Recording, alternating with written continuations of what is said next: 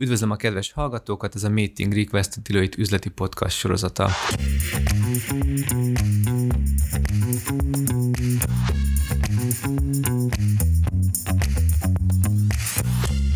Bánhegyi Csanád vagyok, a műsor házigazdája. A mai nap, a mai adásban is egy nagyon kúrens témával fogunk foglalkozni, az pedig a véleményvezérek vagy influencerek tevékenysége, azon belül is természetesen a reklám tevékenysége, és mi pedig a reklám jogi kérdéseket fogjuk feszegetni. Ennek megfelelően itt van velem a stúdióban dr. Zenisek Andrea, a Gazdasági Versenyhivatal Fogyasztóvédelmi Irodájának a vezetője, és dr. Miks Anna, a Deloitte Legal ügyvédi iroda versenyjogi csapatának a vezetője. Köszönöm szépen, hogy elfogadtátok a meghívásunkat. Köszönjük szépen. Köszönjük. Érdemes lett talán azzal kezdeni egyből az elején, és Andrea hozzád fordulok, hogy, hogy miért most beszélünk talán egyre többet, hogy miért most hallni egyre többet az influencerekről, illetve az influencerek tevékenységéről. Elértek talán egy kritikus tömeget? A most szócskát egy kicsit pontosítanám. Az eljárásaink ugyanis 2016. decemberében indultak.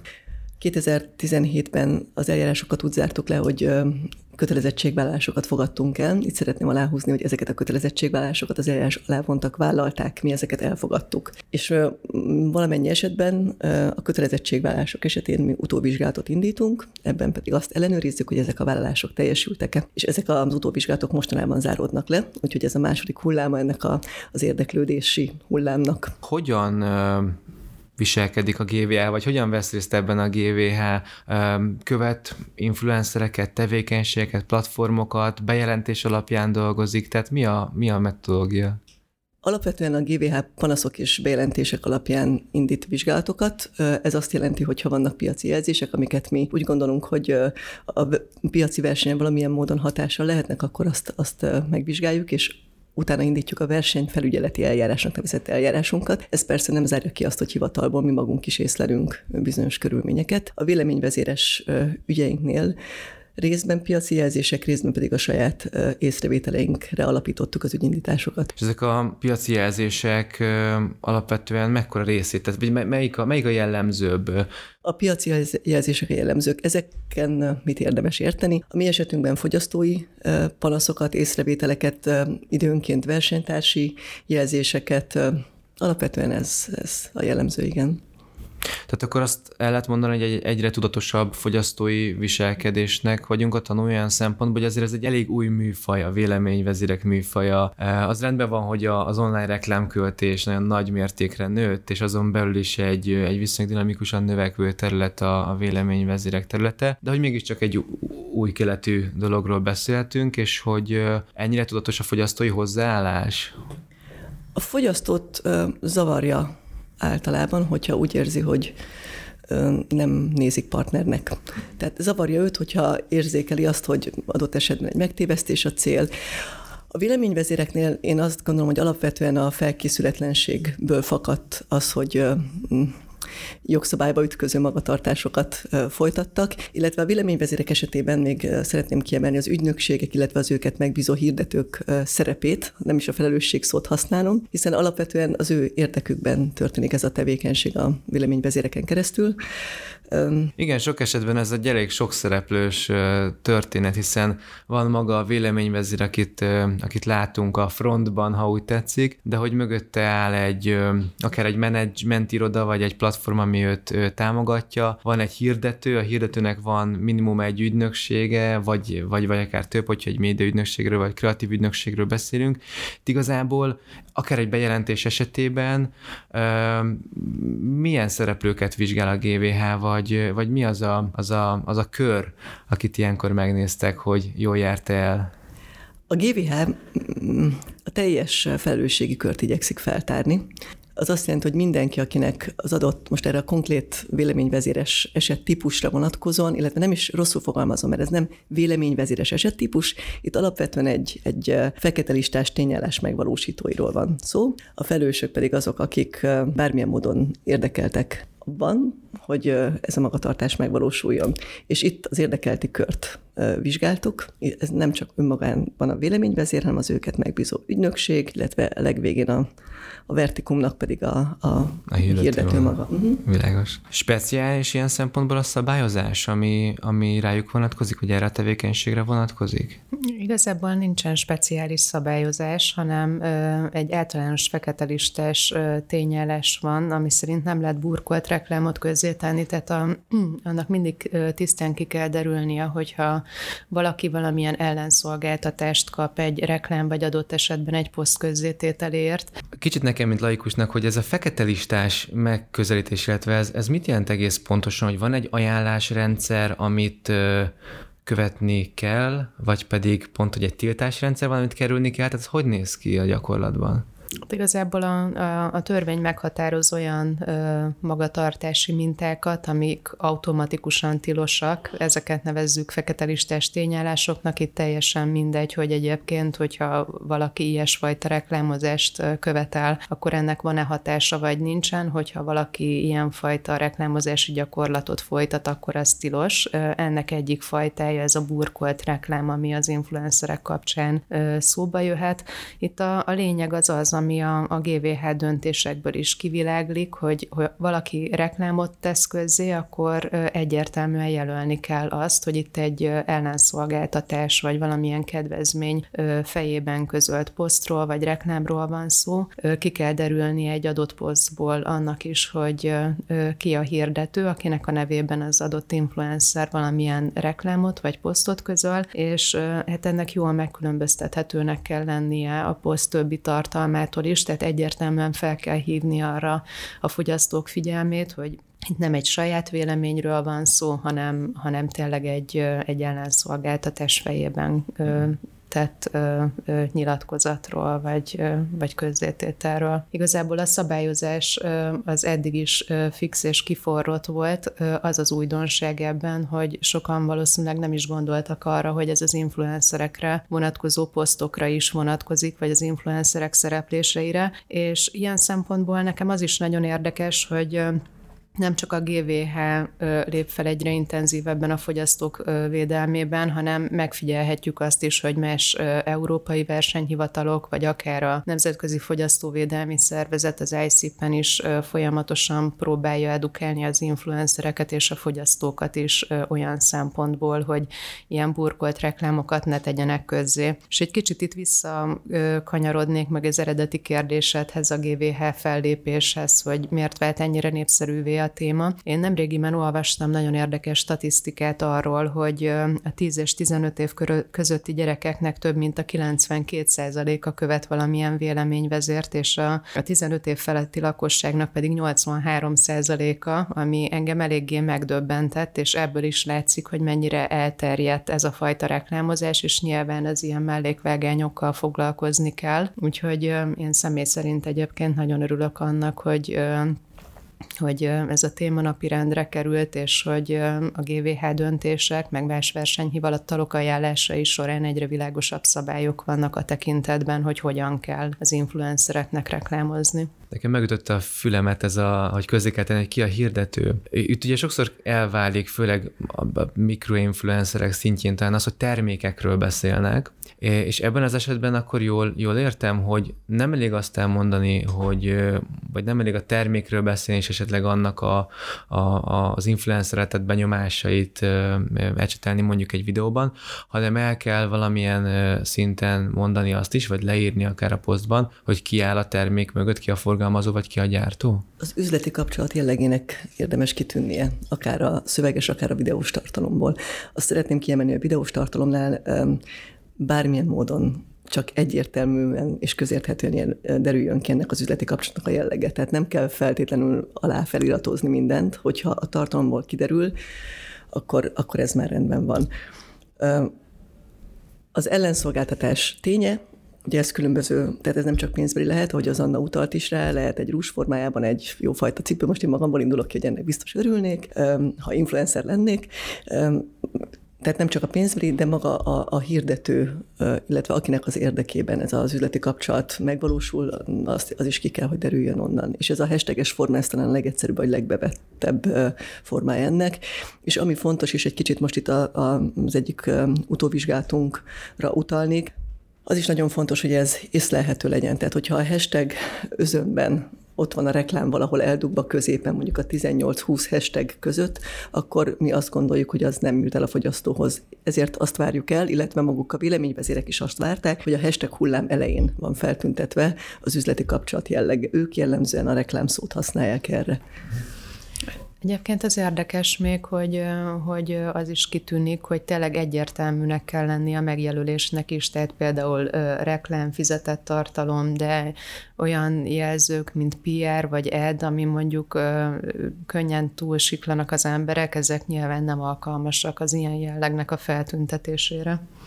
Tehát ez egy kreatív műfaj, de nem ebben az értelemben. Ebben az értelemben is egyébként maga az üzleti kapcsolat az mindig egy adott mm, státuszú körülmény, viszont az már szerintem kreatív, hogy ezt hogy érdemes úgy átvinni, hogy igaz is legyen, de esetleg túllépjen már a megunt formákon vagy szavakon. Úgy tűnik, hogy ebben egyébként újdonság eddig nincs, tehát a reklám, a fizetett hirdetés, támogatott tartalom, ezeket szokták alkalmazni. Amit itt is szeretnék aláhúzni, nem elfogadható a köszönöm szócska, vagy az sem elfogadható, hogyha önmagában oda tesszük a szponzoráló oldal linkjét mindenféle egyéb komment nélkül.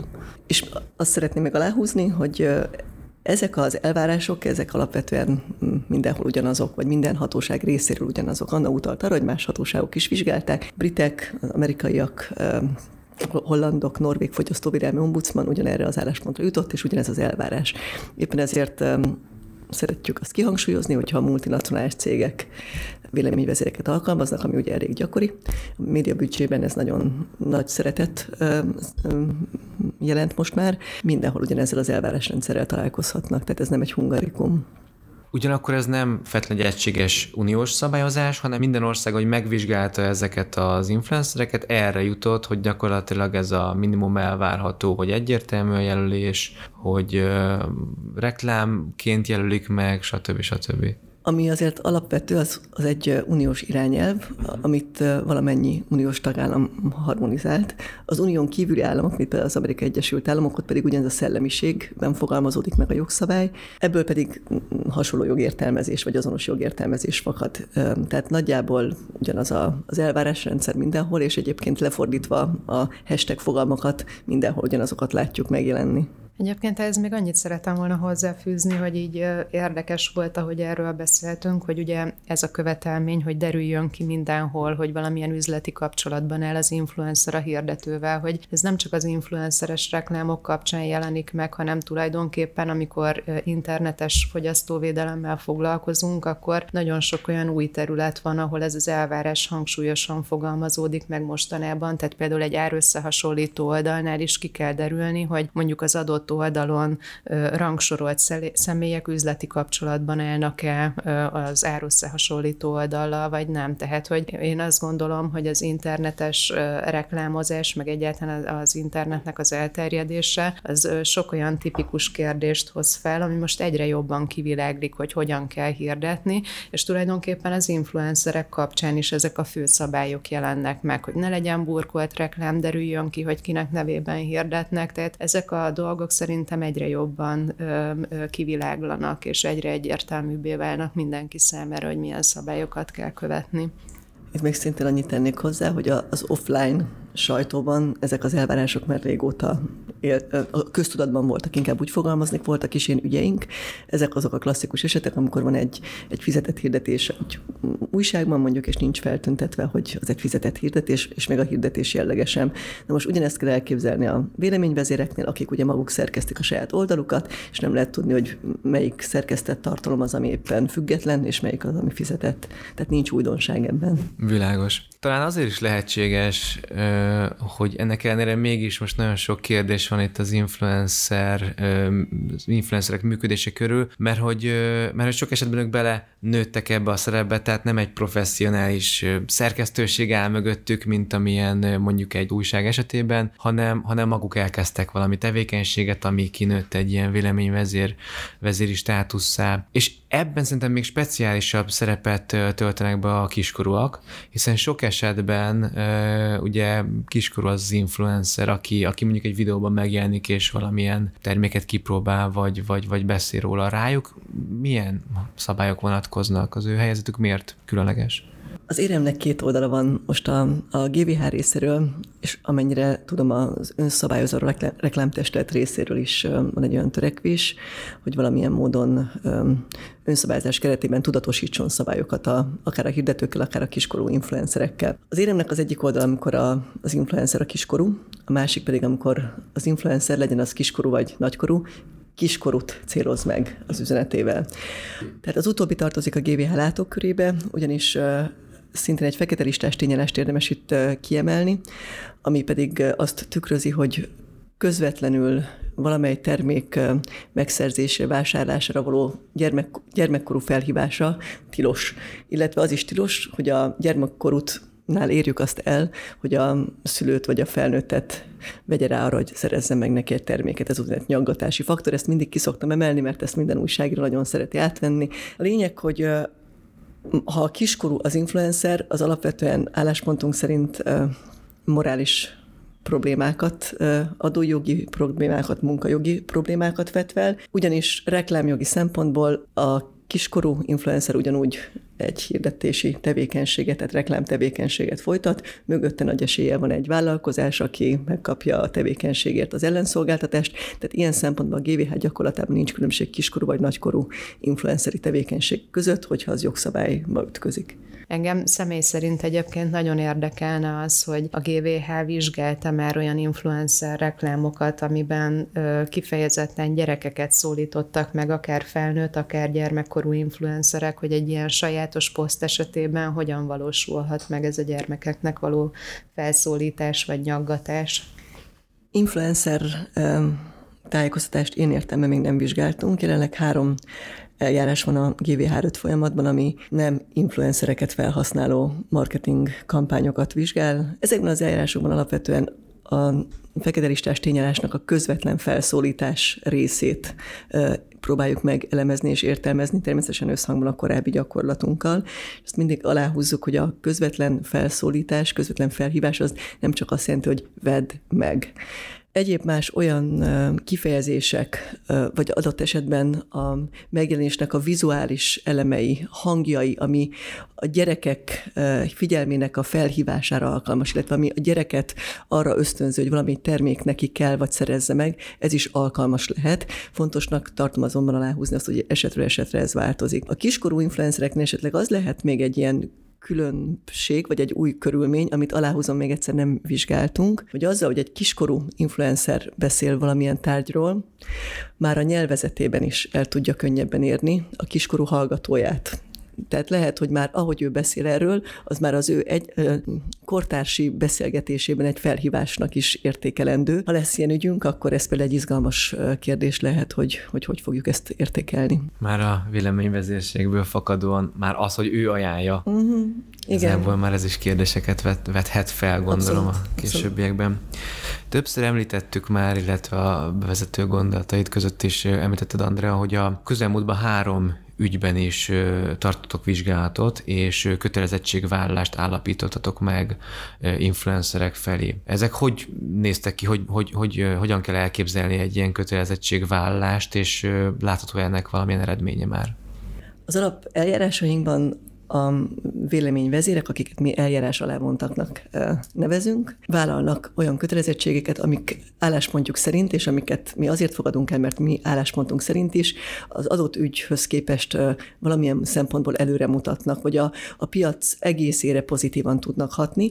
Ilyenek voltak ezekben az esetekben például az, hogy a hirdető cég, ami az egyik nagy cég, és itt most szívesen kimondom a nevét, mert ők nagyon nagy média büdzsével rendelkeznek, és nagyon pozitívan zárult az utóvizsgálat vizsgáltunk, a Telekom, aki azt vállalta többek között, hogy a valamennyi influencerrel kötött szerződésébe beleteszi azt a klauzulát, ami alapján kioktatja kvázi ezeket az influencereket a szabályokról. Vállalták azt, hogy, hogy edukációs kampányt folytatnak szintén a szabályokról, vállalták azt, hogy, hogy mind a véleményvezér, mind pedig a, a hirdető közé teszi a a Facebook oldalon, vagy az Instagram, tehát közösségi média oldalán, az, akár az impresszumában azt, hogy, hogy ez az oldal ez fizetett hirdetéseket is tartalmaz, és ez mit jelent. Tehát egyszerűen segítettek nekünk abban, hogy ezt a jogszabályi helyet, jogszabályi körülményt mások is meg tudják ismerni, és segítettek nekünk abban, hogy nem feltétlenül jogi nyelvezeten keresztül. Tehát például a Telekom influencereket használt egy, egy rövid tájékoztató kampányában, ami, ami szuper, és én azt mindig így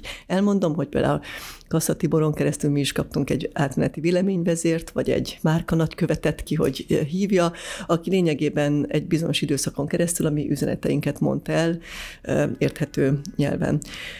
Tehát ezt elfogadtuk, azért mert előremutatónak gondoltuk, és ezeket pedig utóvizsgálatban levizsgáltuk. Az azt jelenti, hogy megnéztük, hogy ezeket teljesítették-e vagy sem. A Telekom és a Kassa Tibor cége esetében egy nagy pipa volt az eljárás eredménye. Volt egy olyan eljárásunk, ahol alapvetően szintén azt tudtuk megállapítani, hogy teljesítették a vállalásaikat, azonban találtunk sajnos hiányosságokat is, az egyik ilyen, amire korábban utaltam, hogy például a hashtagek között a reklám felirat az, az nem volt érzékelhető helyen elhelyezve. Aláhúzom még egyszer, ők vállalták, hogy hol helyezik el, és ez nem sikerült. Másrésztről az impresszumban, az Instagram oldalon nem tüntették fel ezt a tájékoztatást, illetve az egyik hirdető cégnél azt érzékeltük, hogy, hogy nem működött együtt a véleményvezér cégével a teljesít, teljesítésben, másrésztről pedig nem igazolta nekünk a kötelezettségvállás teljesítését. Ez nekünk azért fontos, mert ezzel lényegében egy kicsit, nem kicsit, hanem határozottan alásta a kötelezettségvállás jellegét. Éppen ezért itt bírságot is szabtunk ki mind a két cégre. És várhatóak még ilyen ellenőrzések a közeljövőben, vagy akár ilyen kötelezettségvállalás megállapítás? Ez most cél, hogy a GVH tovább edukálja gyakorlatilag a piacot ilyen szempontból? Az edukálás mindig cél, jobban szeretjük, mint a bírságolást őszintén szólva. Ellenben ez az az ügytípus, ahol ezt már többször is hangsúlyoztuk, hogy a türelmi időszaknak vége, ugyanis nagyon nagy nyilvánosságot kapott az elvárásrendszer nagy nyilvánosságot kapott a következményrendszer, és innentől, hogyha látókörünkbe kerül hasonlóan jogsértő magatartás, akkor ha csak nem valami rettentő, kreatív, előremutató kötelezettségválással találkozunk, akkor alapvetően bírságolással lehet számolni.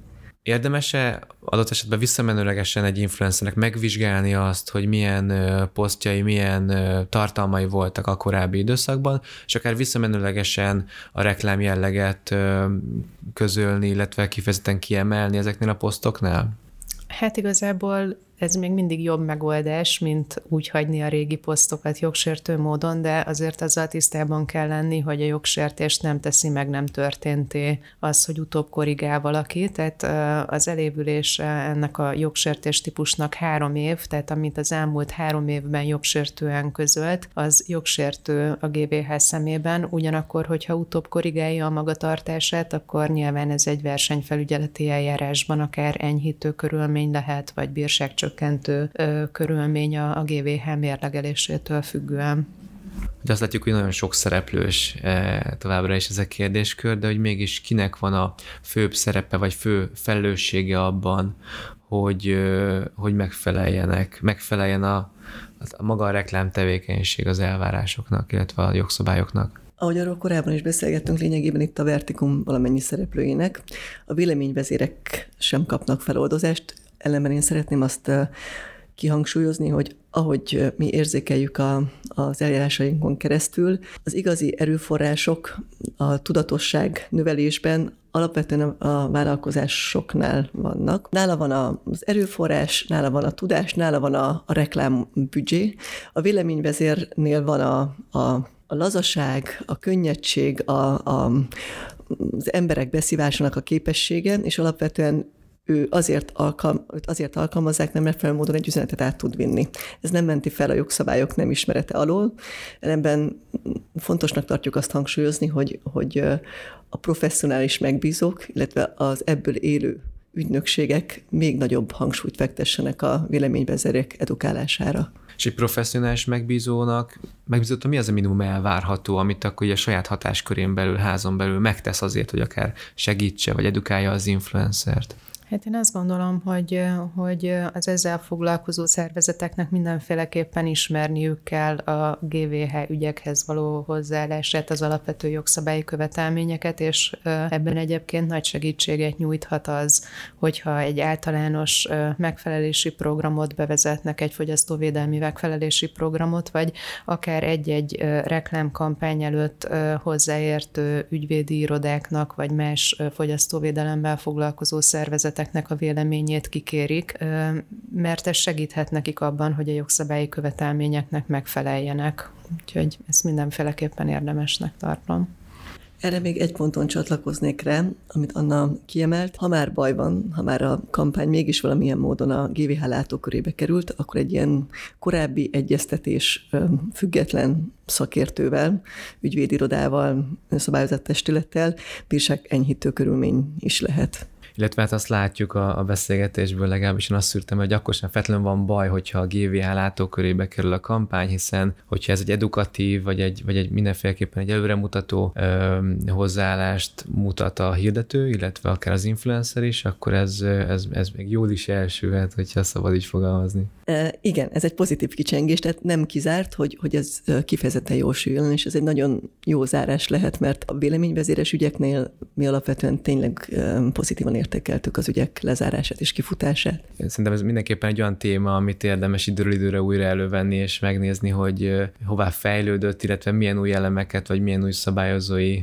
magatartást figyelhetünk meg a piacon, vagy akár a hirdetői magatartást a piacon. Nagyon szépen köszönöm a, ezt a mai podcastot, illetve a beszélgetést Zenisek Andreának és Mik Sannának, és köszönöm, köszönöm a kedves szépen. hallgatóknak is, hogy velünk tartottak a Deloitte Meeting Request mai adásában.